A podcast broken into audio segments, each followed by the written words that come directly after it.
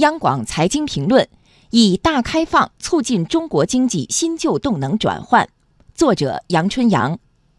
在中国国际进口博览会期间，我们了解到，一位名叫阿什拉夫·阿达维的埃及商人和他的尼罗河国际贸易公司把埃及橙子销售到中国市场的过程。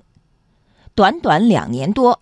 埃及出口到中国的橙子已经超过了十万吨，这样的全球化故事在博览会上数不胜数。有稳定的市场需求，才会有稳定的生产，才能有稳定的就业。一个面向全球开放的辽阔的中国市场，可以向全球经济源源不断的带来福利。这几天，许多财经舆论都以“世界工厂迈入全球市场”来描述中国经济发展变化的趋势。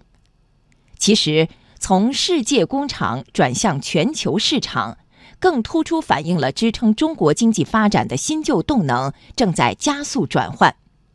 不仅埃及的橙子来到中国，俄罗斯的冰激凌、孟加拉国、印度的纺织品。越南的鞋和家用电器，以及世界各国的许许多多商品都来到中国。那么，中国的果农、中国的食品工业、中国的纺织产品、中国的消费品产业出路在哪里？出路在转型，出路在技术和品质升级，出路在持续的创新。归根结底，就是经济新旧动能的转换。加速新旧动能转换是中国经济发展新的要求，也将为世界经济翻开新的一页。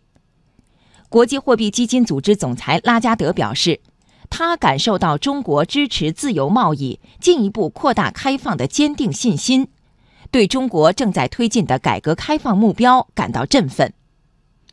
我们看到，尽管新旧动能转换也是很多国家普遍面临的迫切课题。但贸易保护主义壁垒、封闭的观念、排他的思维，还在遏制经济资源和生产要素的全球有效配置，阻碍着全球经济的结构性调整。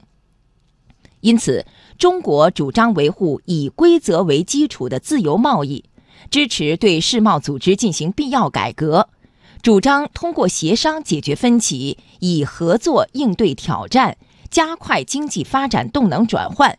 为全球经济发展创造新的机遇。